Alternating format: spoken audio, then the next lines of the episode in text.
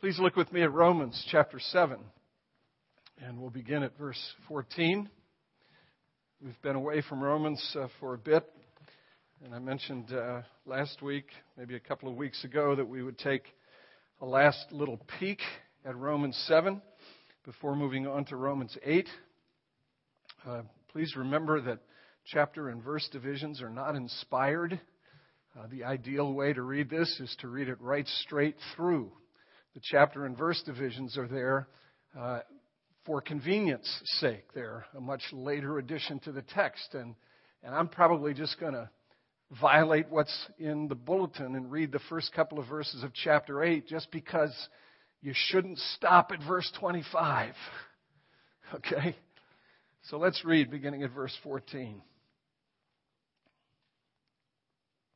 For we know that the law is spiritual but I am of the flesh, sold under sin. For I do not understand my own actions. For I do not do what I want, but I do the very thing I hate. Now, if I do what I do not want, I agree with the law that it is good. So now it is no longer I who do it, but sin that dwells within me. For I know that nothing good dwells in me, that is, in my flesh. For I have the desire to do what is right, but not the ability to carry it out. For I do not do the good I want, but the evil I do not want is what I keep on doing. Now, if I do what I do not want, it is no longer I who do it, but sin that dwells within me. So I find it to be a law that when I want to do right, evil lies close at hand. For I delight in the law of God in my inner being, but I see in my members another law waging war against the law of my mind and making me captive to the law of sin that dwells in my members. Wretched man that I am, who will deliver me from this body of death? Thanks be to God through Jesus Christ our Lord. So then, I myself serve the law of God with my mind, but with my flesh I serve the law of sin. There is, therefore, now no condemnation for those who are in Christ Jesus. For the law of the Spirit of life has set you free in Christ Jesus from the law of sin and death. Hallelujah. Let's pray. Lord, help us um, to uh, get into your mind.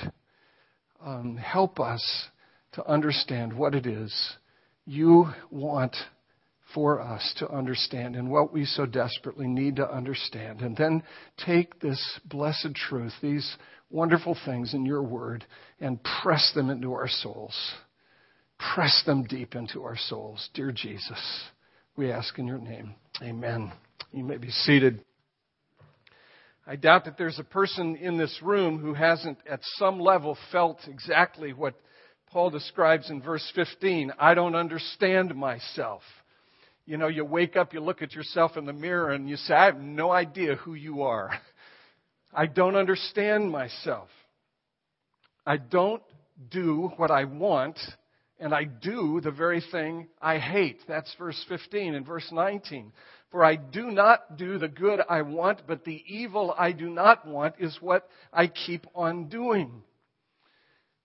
Last time we were in this passage, I referred to Archbishop William Temple, about whom I know very little, except that he was supposed to have said, I am not a man, I am a civil war.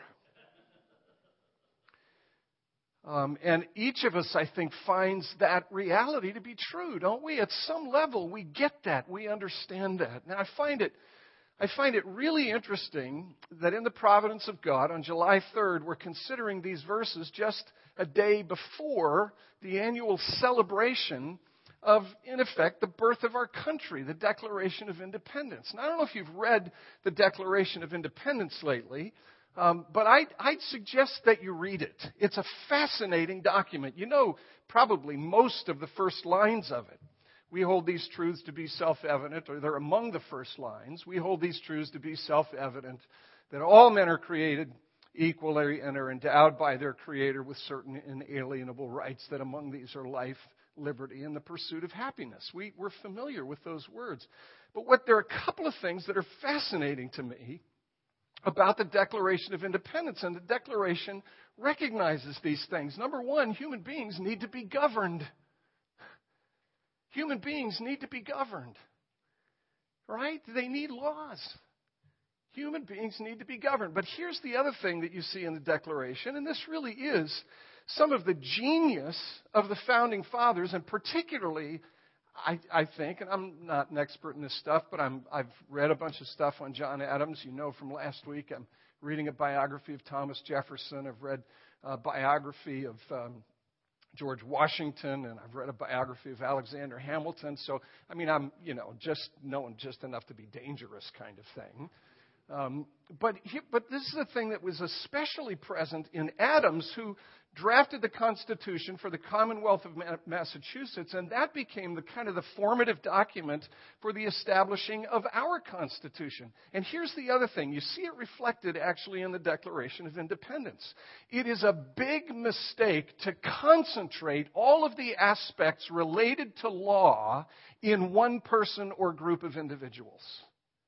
People need to be governed but it is a big mistake to entrust all of the power related to law, whether in its formation, its execution, or its adjudication, right?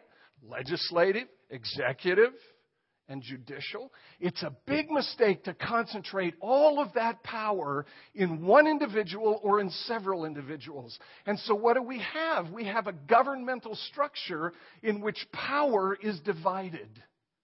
Right? There is a division of powers, there are checks and balances. Here's the point it's a big mistake to entrust lawmaking, law enforcing, and law adjudicating to someone who himself or herself needs to be governed. Right? That's the genius of this thing. That's the brilliance of what these guys understood and conceived. And why is that? Why is that? Why was there the, the division of powers to the executive, the legislative, and the judicial branches of government? Because, because laws are not enough. Laws are not enough. And that's Paul's point in Romans chapter 7. You can create at the human level the best governmental structure the world has seen. That's what we've enjoyed. That's what we continue to enjoy. You can create the best laws imaginable. But you know what laws can't do? They can't regulate the human heart. They can't change the human heart. They can't free the human heart. And that's Paul's point in these verses. Something bigger, something more is needed. You can't, you cannot create a truly just society with law alone. Because there's a bigger problem. And the bigger problem is the human heart. And that's what Paul is driving at in this passage. That's what he's been trying to show through this whole section of this letter. Actually, beginning back in chapter 5 and working through chapter 6 and now into chapter 7 law isn't big enough. It's not enough. Now, I want to give you three pegs to hang this on, this, this passage, and the things that I want to I want to share with you from it. But the first thing I have to do is this I have to tell you, I have to humble myself before you and tell you that after 40 years as a Christian, after 60 years on this planet, after 30 plus years in pastoral ministry, I've come to a different understanding of what is going on in Romans chapter 7. I hope I can make the case and not get tossed out of my job. Let me just give you the bottom line, and then I'll try to put it in its context and we'll try at the end to draw out a few applications. The bottom line is this as Paul writes, beginning in verse 7 of chapter 7 and through the end of this chapter, verse 25, Paul is writing to a Jewish person as a Jewish person in order to give hope to Jewish people. Okay? He's writing as a Jewish person who thinks the way Jewish people think, to Jewish people who think the way Jewish people think, in order to give hope to Jewish people who desperately need something bigger, something more than law. So often when people come to this to this passage, the question obviously is asked, who is Paul talking about here? What is being described here? Well, I will tell you, Paul is describing himself. I believe he's writing autobiographically. I think he was doing that in verses 7 through 12 and then on into 13 and following. He is writing assuming the position that he once held, a place he knows very well. He's writing as a Jewish person living under the law before he has come to understand the gospel. That's how he's writing. So let me give you the three pegs again. I've already suggested to them. First, in these verses, Paul is speaking to the Jewish person. He's speaking to a Jewish person. Second, he is speaking about a Jewish person, namely himself. And then third, he is speaking for Jewish people to give them hope. Okay? Now let me try to make the case. Okay? First, Paul in these verses is speaking to a Jewish person. What do I mean? Well, again, if you go back through this letter, which I've done, I mean, I've been reading it and rereading it and rereading it. If you go back through this letter, starting at the beginning and coming right up and through chapter 7, the Apostle Paul has very much in mind the audience he is addressing. Now, just a quick little bit of history. The initial group of believers in Rome were Jewish people. There were people who had come to Jerusalem for Pentecost and when the Spirit fell and Peter preached, and you can read this in Acts chapter 2, among those who were converted were people from Rome. And what did they do? They went back to Rome. So the first Christian believers in Rome were Jewish people. And they would have done what you do, what I do. When you encounter some great, glorious good news, you want to talk about it. And they did that. They most certainly did that. I can't give you text and verse.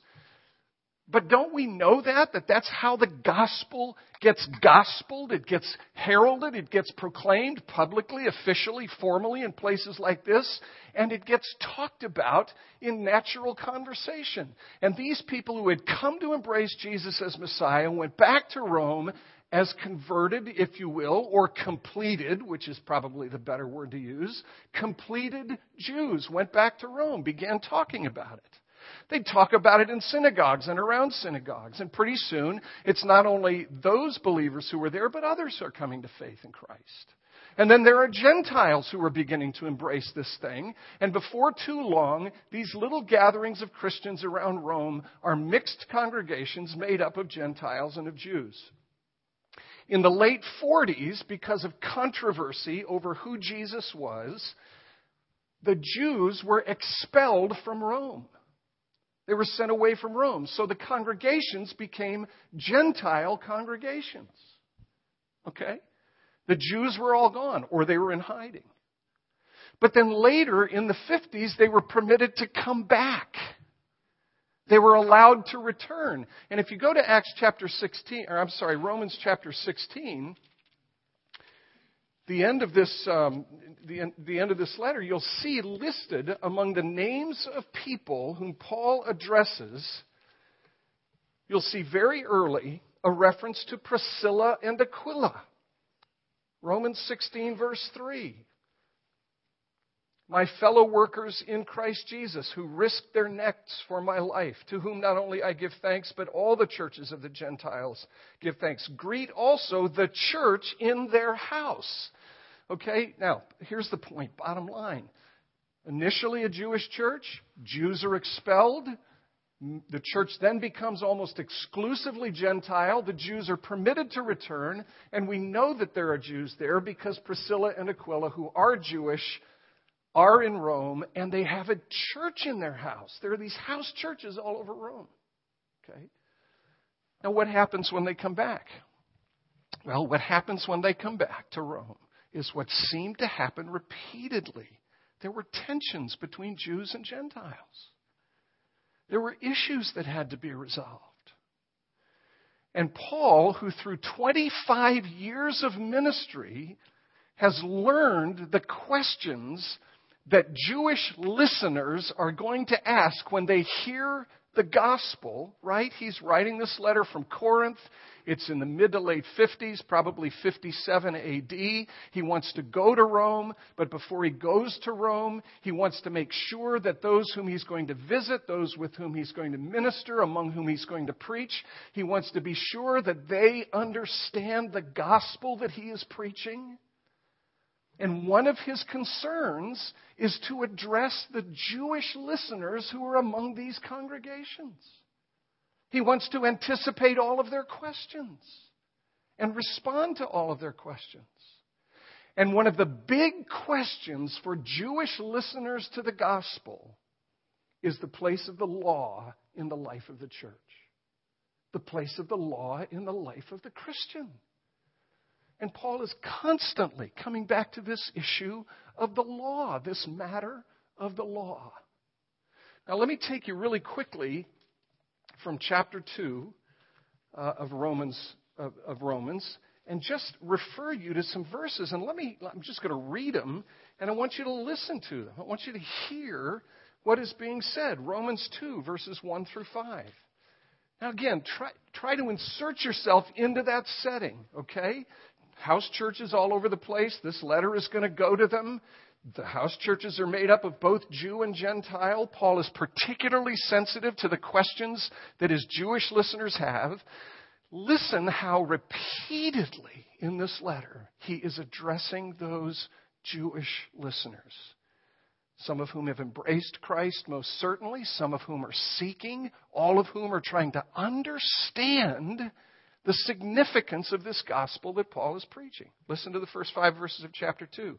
Therefore, you have no excuse, O man, every one of you who judges. Who is Paul referring to? I'm convinced he's referring to the Jews. Chapter 1, he's been describing the problem of sin, that it's universal in scope, that it penetrates to the depth of who and what we are. But in chapter 2, he begins to caution the Jewish listeners and say, look, don't look down your noses at the Gentiles. You have the same problem they have. You have the same problem. The man of verse 1 of chapter 2 is the Jewish listener. Therefore, you have no excuse, O man, every one of you who judges. For in passing judgment on another, you condemn yourself, because you, the judge, practice the very same things. We know that the judgment of God rightly falls on those who practice such, such things. But do you suppose, O man, you who judge those who practice such things and yet do them yourself, that you will escape the judgment of God?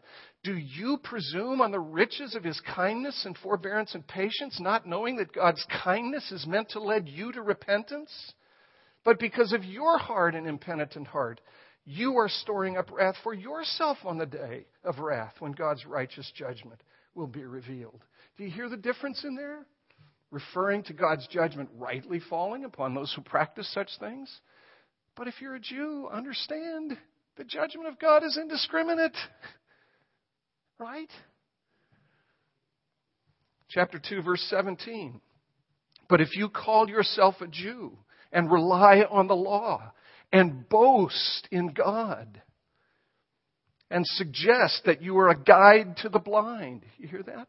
If you call yourself a Jew and rely on the law and boast in God and suggest or are sure that you are a guide to the blind.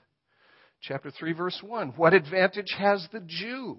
Chapter 3, verse 9. What then? Are we Jews any better off?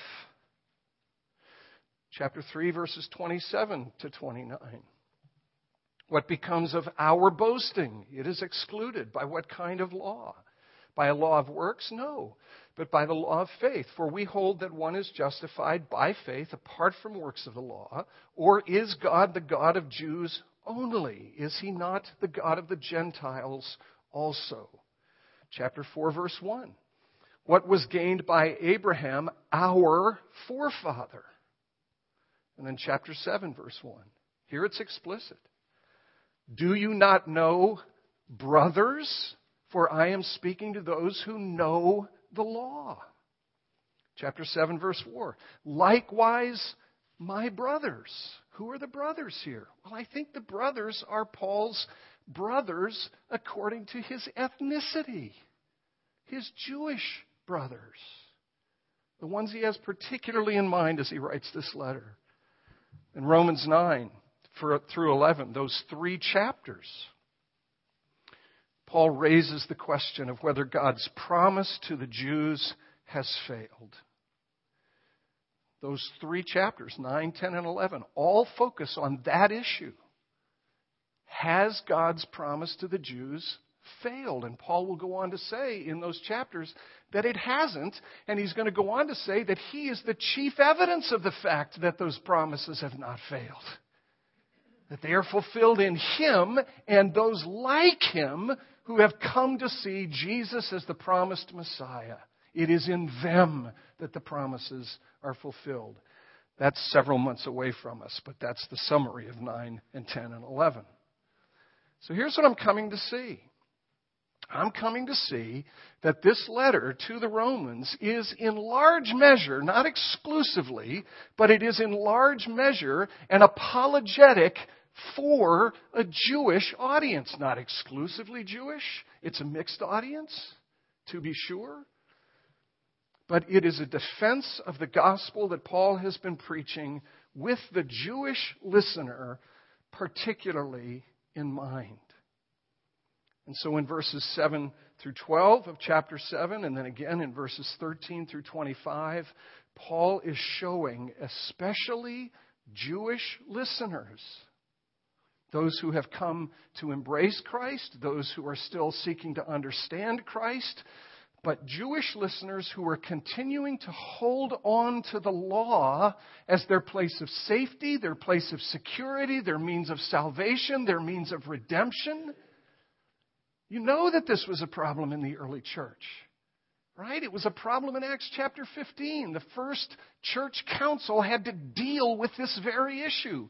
What happens when a Gentile person embraces the Messiah? Does that person have to be circumcised? And the church said no. Paul in Galatians is dealing with the same thing, constantly having to deal with how Gentiles relate to the gospel, how Gentiles relate to the church, and how the law relates to them. And so, what Paul is doing in these verses in chapter 7 First in 7 through 12, then in 13 through 25, he is showing these folks what the true function of the law is, and he uses himself as the principal example. He speaks autobiographically, using himself as the principal illustration of someone who embraced the law, loved the law, saw the law as good, saw the law as spiritual, but who found that the law, rather than liberating and freeing him, actually exposed him and condemned him. That's what law does.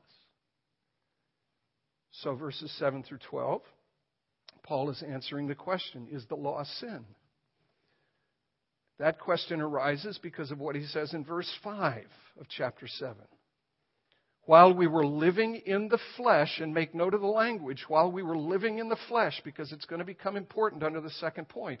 While we were living in the flesh, our sinful passions were aroused by the law. Okay? When we were living in the flesh, our sinful passions were aroused by the law. So you can hear, you can expect, you can sort of anticipate the dialogue that happens. Well, then, Paul, you're saying that the law is sinful. No, no. I'm not saying the law is sinful. He says that the law is holy and righteous and good. What he's saying is, or what, if I can take the role of Paul, what I'm saying is this is how the law works. It isn't sinful, but it does reveal sin. And in my case, it revealed my covetousness. It showed me my covetousness. It exposed me.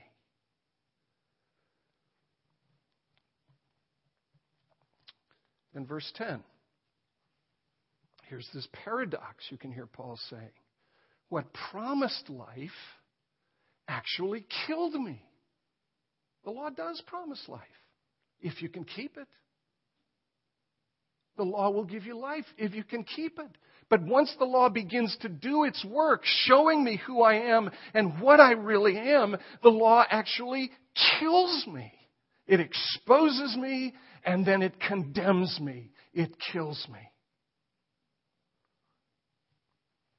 Oh, okay, Paul. So what you're saying then, you're trying to say that the law is good. You're trying to say that it's not sinful. You're trying to say these things. But it sounds, Paul, like you're saying that the law produced death. Is that what you're saying? Are you saying that the law produced death? No. No, the law doesn't produce death.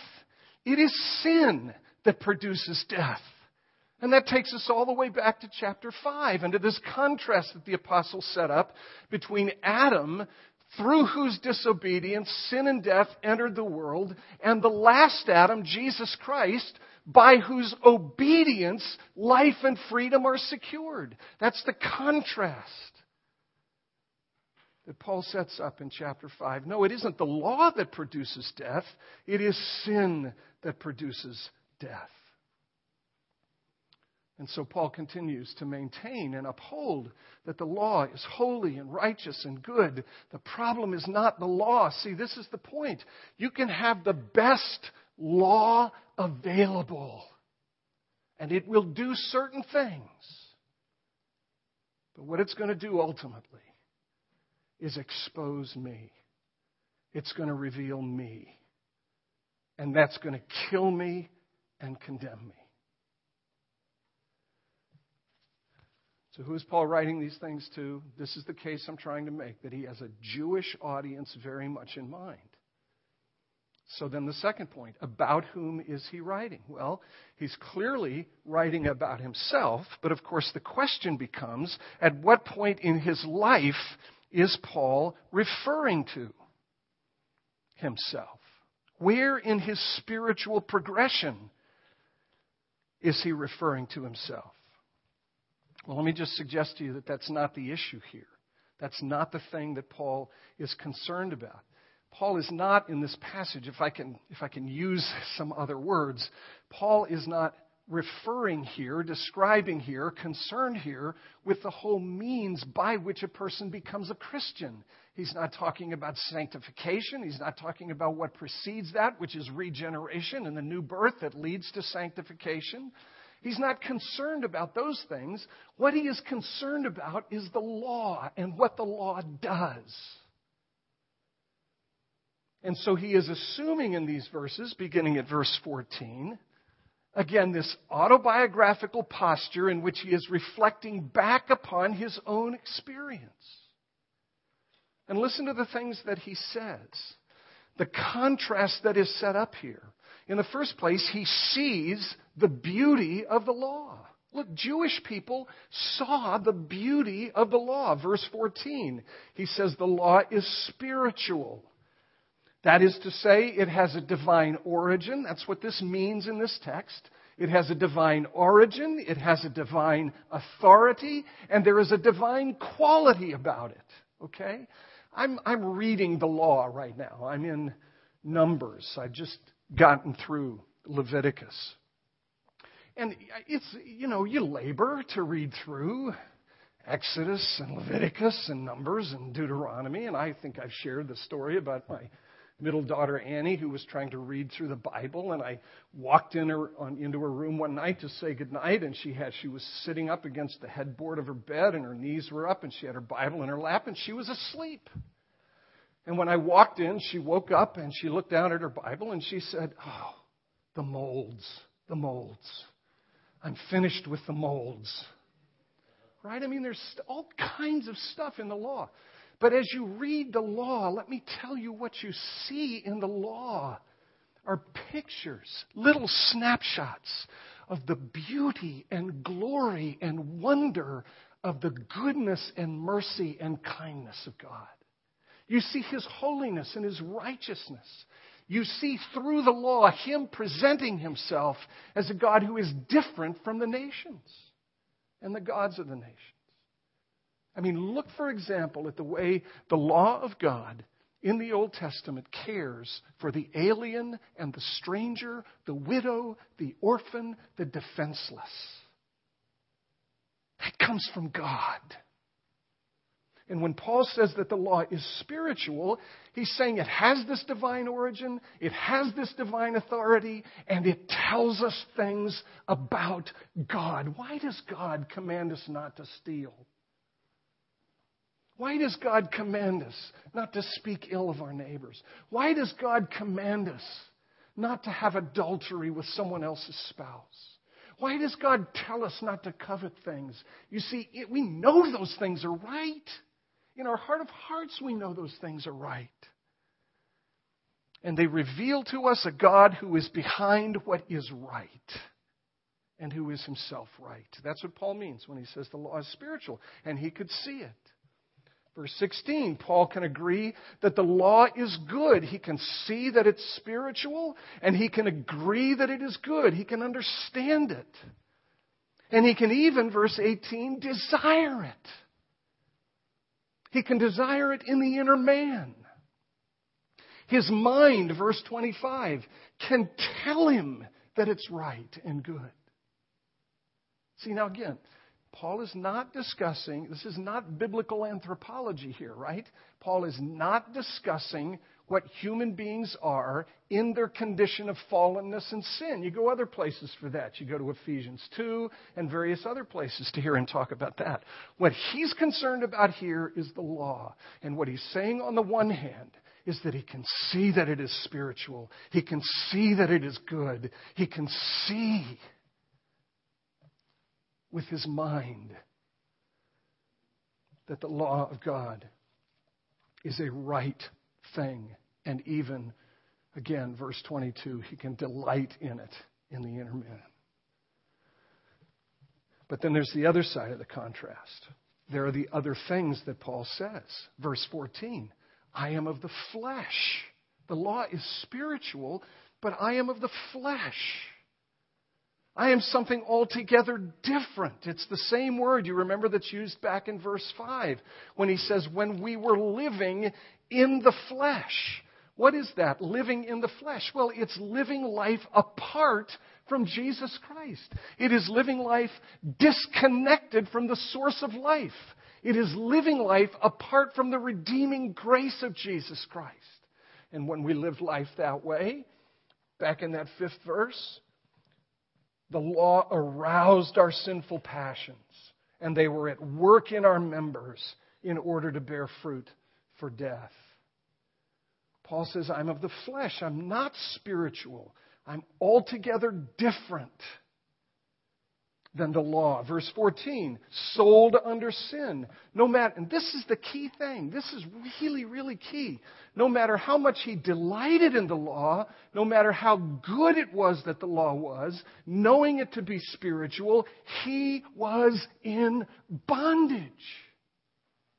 Sold as a slave to sin. That's what he was. A Jewish person familiar with the law, knowing the law to be good, delighting in the law, loving the law in the inner man, but powerless to do it, powerless to perform it.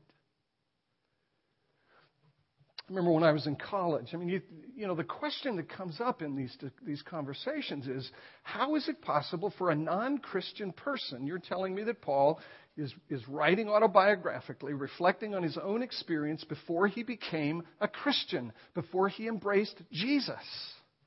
How is it possible for a non Christian to delight in the law and the inner man?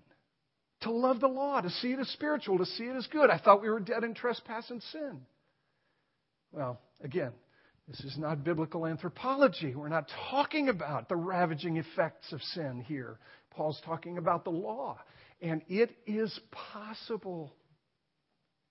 In fact, if I were to put, kind of pin the tail on the donkey, if you will, if I were to try, try to stick a pin on the unfolding story of Paul's coming to Christ, what I would suggest, I don't know this and he doesn't say it, but what I would suggest is that what Paul is describing are those first moments when the full force of the law began to fall upon him and he began to see just how sinful he was, just how desperate he was, just how deeply needy he was. Not yet a Christian, hasn't yet received Jesus, hasn't been set free from the law of sin and death, but beginning to come to terms with the full power and weight of the law of God as it impacts him personally. Is it possible for that to happen? This would be a bit circular for me to put it this way, but I would say absolutely because Paul says so here, if you're with me. But I remember when I was in college reading the works uh, of Martin Buber. You may not know that name, but Martin Buber was a Jewish philosopher and scholar. And I, in college and seminary, I had to read some of his works. Never came to Christ, as far as I know, never embraced Jesus as the Messiah. But you read his expositions of the scriptures, you read his prayers, you read in what he says, there is a love, as a Jewish person, there is a love for the law of God and a delight in it. But you see, what Paul is concerned to show us here is that the law, good, spiritual, beautiful, all of those things, the law is powerless to help anyone.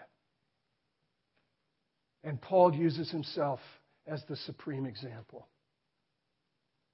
and gets to the end of this exposition, reflecting again upon his own experience, and says, Who will deliver me from this body of death?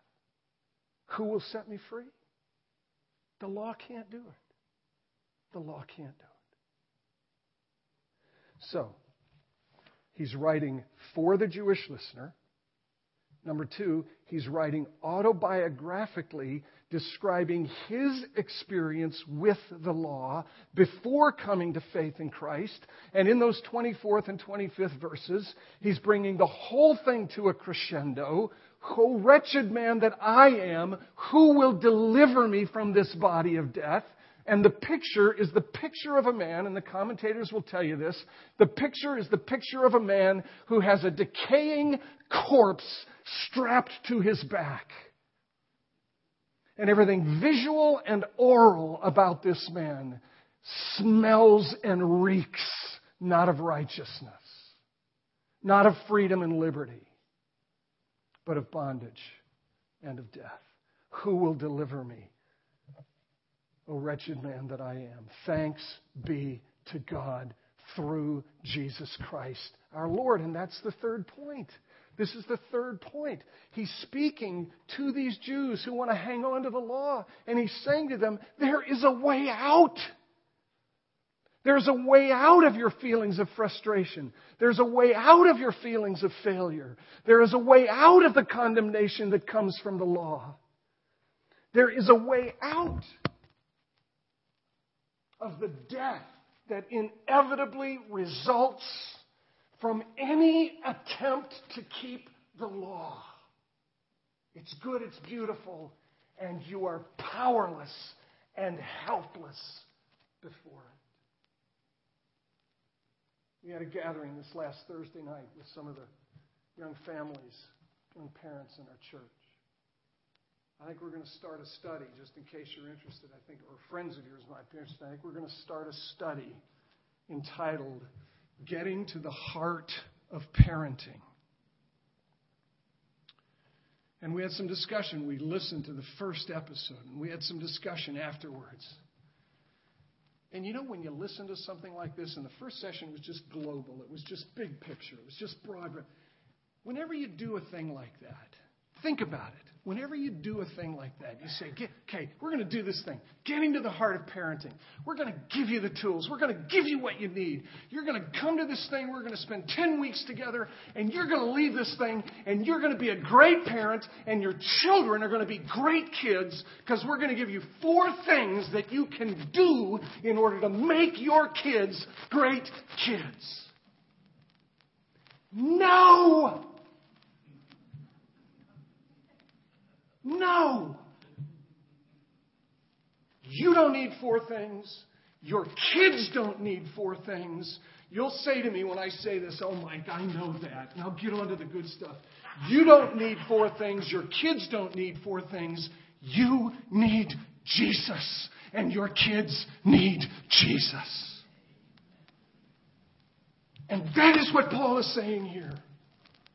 You Jews of all people should understand how powerless you are before the law because you have the best laws that were ever given, and you, if you're honest, know you can't keep them.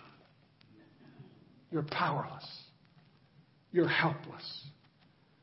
And not only are you powerless and helpless, you are imprisoned and exposed to death and condemnation. So let me give you a better way. Thanks be to God through Jesus Christ our Lord. See, when you come to the end of these, it's like, okay, you've given me the global thing. You've told me, now, what do we say? What do we say? Tell me what to do. Give me a rule. Give me a guideline. Give me the magic bullet. The only magic bullet Paul had was Jesus Christ. Alive, dead, raised, ascended, and present in the person and power of His Holy Spirit. That is the only hope, bullet, rule I have. And if you start any place else, and this is where the application is much more broad than just the particular people Paul is addressing. If you start any place else, you are doomed to frustration and failure on the one hand, or pride and arrogance on the other hand. If it becomes rules and magic bullets, people who can't keep the rules get crushed, and people who can become proud and arrogant. And that is not the gospel.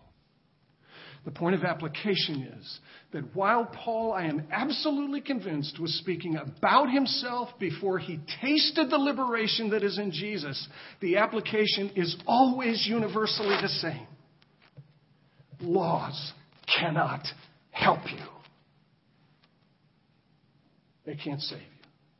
Whether you're a non Christian or a Christian for five minutes or a Christian for 50 years, there is one place to go for help. One place where there is power.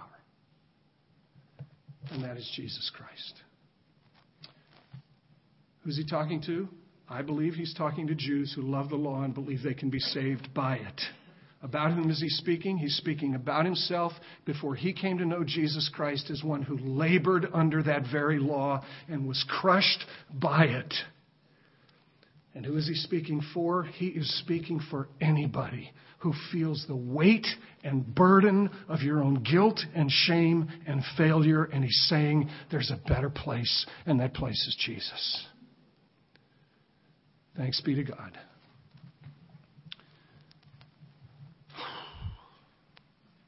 Let's pray together. Lord, in practical terms, this is so hard to work out. But would you, because you are so supremely merciful and gracious, would you, because you are gracious and merciful, pour out your Spirit upon this congregation of people? And give us first eyes to see eyes to see that Jesus really is all we need. Give us hearts to believe this. Give us wills that instead of turning to rules and regulations, more and better laws, give us wills to humble ourselves before you and turn again and again and again to Jesus, the only one who can save us. Please press this home to our hearts and souls.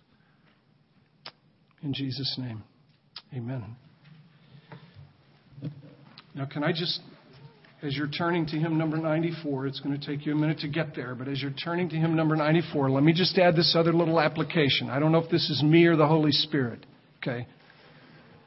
But if by chance there's anybody in this room who is saying to himself or herself, I hope so and so heard that.